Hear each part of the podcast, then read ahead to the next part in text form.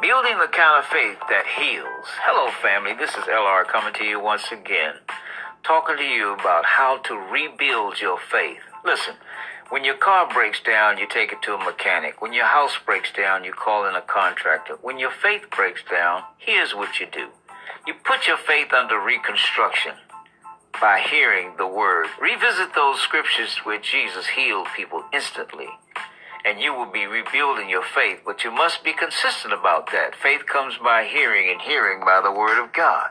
Don't build your faith on a sand, build your faith on a rock, the rock of the word. You'll be glad you did. Thank you for listening.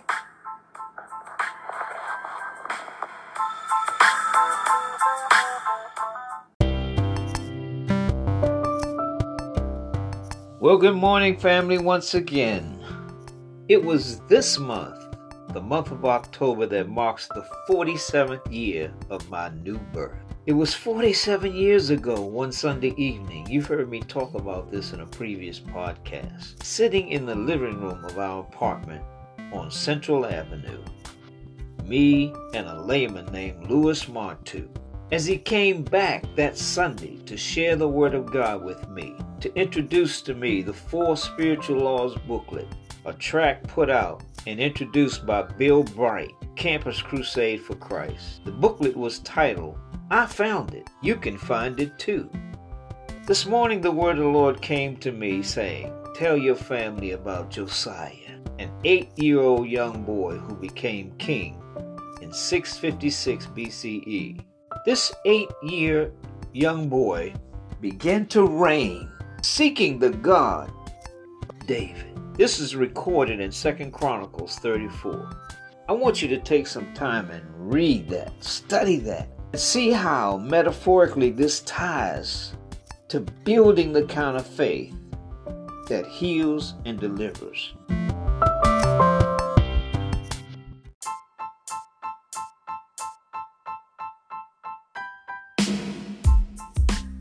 Did you know that everything in life is relative to spiritual understanding? for every affirmation that comes from the Most High God in our midst are physical confirmation. The scripture says, even the heavens declare his handiwork. Even the heavens is a confirmation that there is a God and that there is none like him. I want to encourage you today to understand how to build the kind of faith that moves mountains. Faith without works is dead. Without faith, it's impossible to please the Most High God. And if you're not aware of how important it is to lean not to your own understanding, but in all our ways we should and must acknowledge Him if we want to have a piece of the abundant life and have the peace that surpasses all understanding. It is written, if we keep our minds stayed on Him, the Most High God, and His Son, the Lord Jesus Christ, then He would keep us in perfect peace. Isn't it wonderful? It's ours just for the asking. Jesus said, Ask, and it shall be given unto you. Seek, and you will find. Knock, and the door will be open. The benefits of life still exist. Since the foundation of the world it existed. I talked to you in previous podcasts about how Adam was created to start what Jesus had to finish. And it is finished. And he sent the power back to us, a supernatural benefit on the day of Pentecost, to be in us. Remember now, greater is he who is in us than he that is in this world. Oh, yes, the invisible enemy transforms himself to be an angel of light. And it's no wonder that some ministers in the world do the same.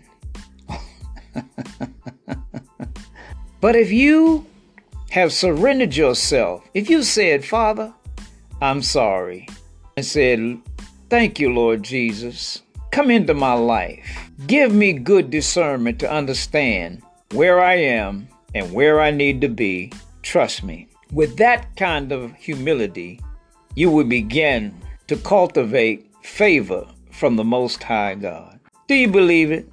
Will you receive it?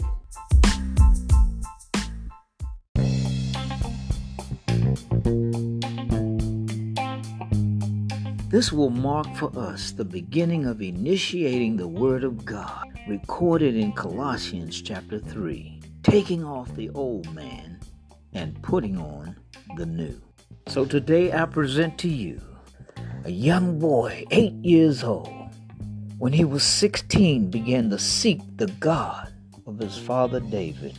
When he was 20, he began to tear down all the abominable things of Judah, worshiping false God in the high places. Please listen with your ears and understand with your heart and begin to put yourself under reconstruction to the faith of our Lord Jesus Christ. Take a listen.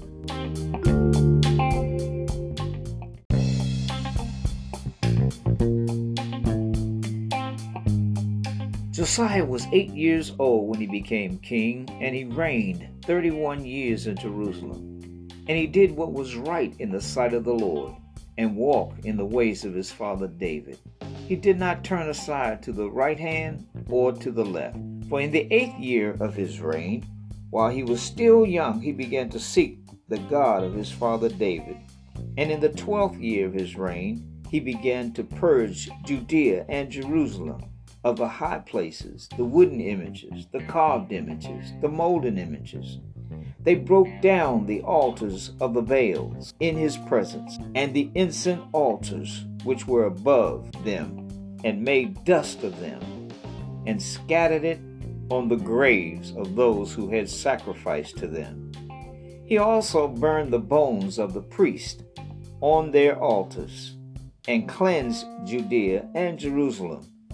And so he did in the cities of Manasseh, Ephraim, Simeon, as far as Naphtali, and all around with axes to repair the house of the Lord his God. Then the king stood in his place and made a covenant before the Lord, to follow the Lord, and to keep his commandments and his testimonies and his statutes with all his heart and all his soul, to perform the words of the covenant that were written in this book.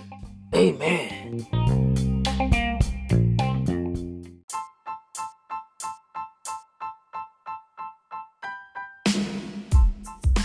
I want you to take note of this young man. It is so profound and realize that this recording ties to what God spoke to Paul, recorded in Colossians chapter 3, telling us to take off the old man and put on to new. Josiah understood the need to purge the temple. We need to understand the need to purge abominable things in this temple Paul also recorded to the letter in Corinthians Do you not know that you are the temple of the Most High God? The temple of the living God. Understand this. These two scriptures tie to the, the necessity of rebuilding and reconstructing your faith in God so that you might find the favor that you so earnestly desire. Don't mistake this in the letter to the Hebrews, chapter 4. Today, if you hear his voice, harden not your heart. I pray that this will bless your life and transform you to give you the favor that you so desire from the Most High God. Also, allow me to remind you of what the scripture says through Paul to the Romans, chapter 12, verses 1 2. I beseech you, therefore, brethren, by the mercies of God, that you present your bodies a living sacrifice, holy, acceptable to God, which is your reasonable service. And do not be conformed to this world, but be transformed by the renewing of your mind, that you may prove what is that good and acceptable and perfect will of God. Can't you see that Josiah understood this? Thousands of years before, as Josiah begins to listen to his father. David said in Psalms 119, verses 9 through 11, How can a young man cleanse his way? And he answered it by saying, By taking heed of thy word, O God. And then he confessed Thy word have I hid in my heart that I might not sin against you. So you see, as Josiah understood the need to worship God with all his heart and to lean not to his own understanding, he began to seek the God of his father David at age 16. By age 20, four years later, he began to purge. God gave him the revelation that he needed to purge Jerusalem and the temple. Don't let me spoil it for you. Please take time to read that. Second Chronicles 34 and see how this young man walked before God, pleasing in his sight, and how he found favor from God. If you desire to find favor from God, you must take heed to this. Josiah.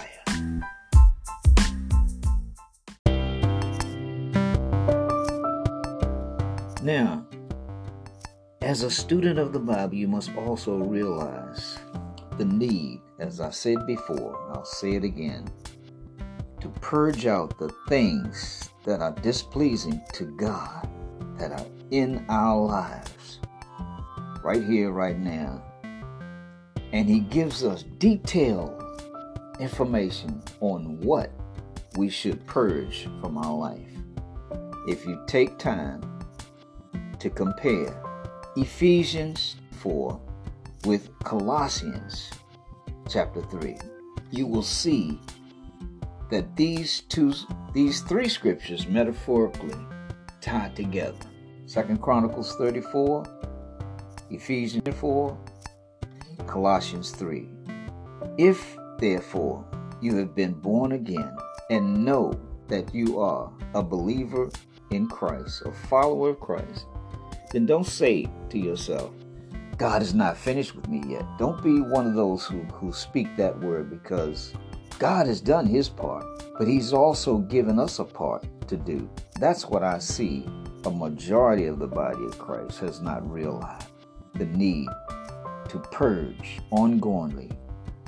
Rehearse these things in your heart and in your mouth, and you too will find the peace from God that Josiah found.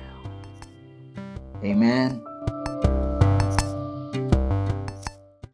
Thank you for listening. Now go on and have yourself an exceptional day in Jesus. Why? Because we love you. Be blessed and be a blessing.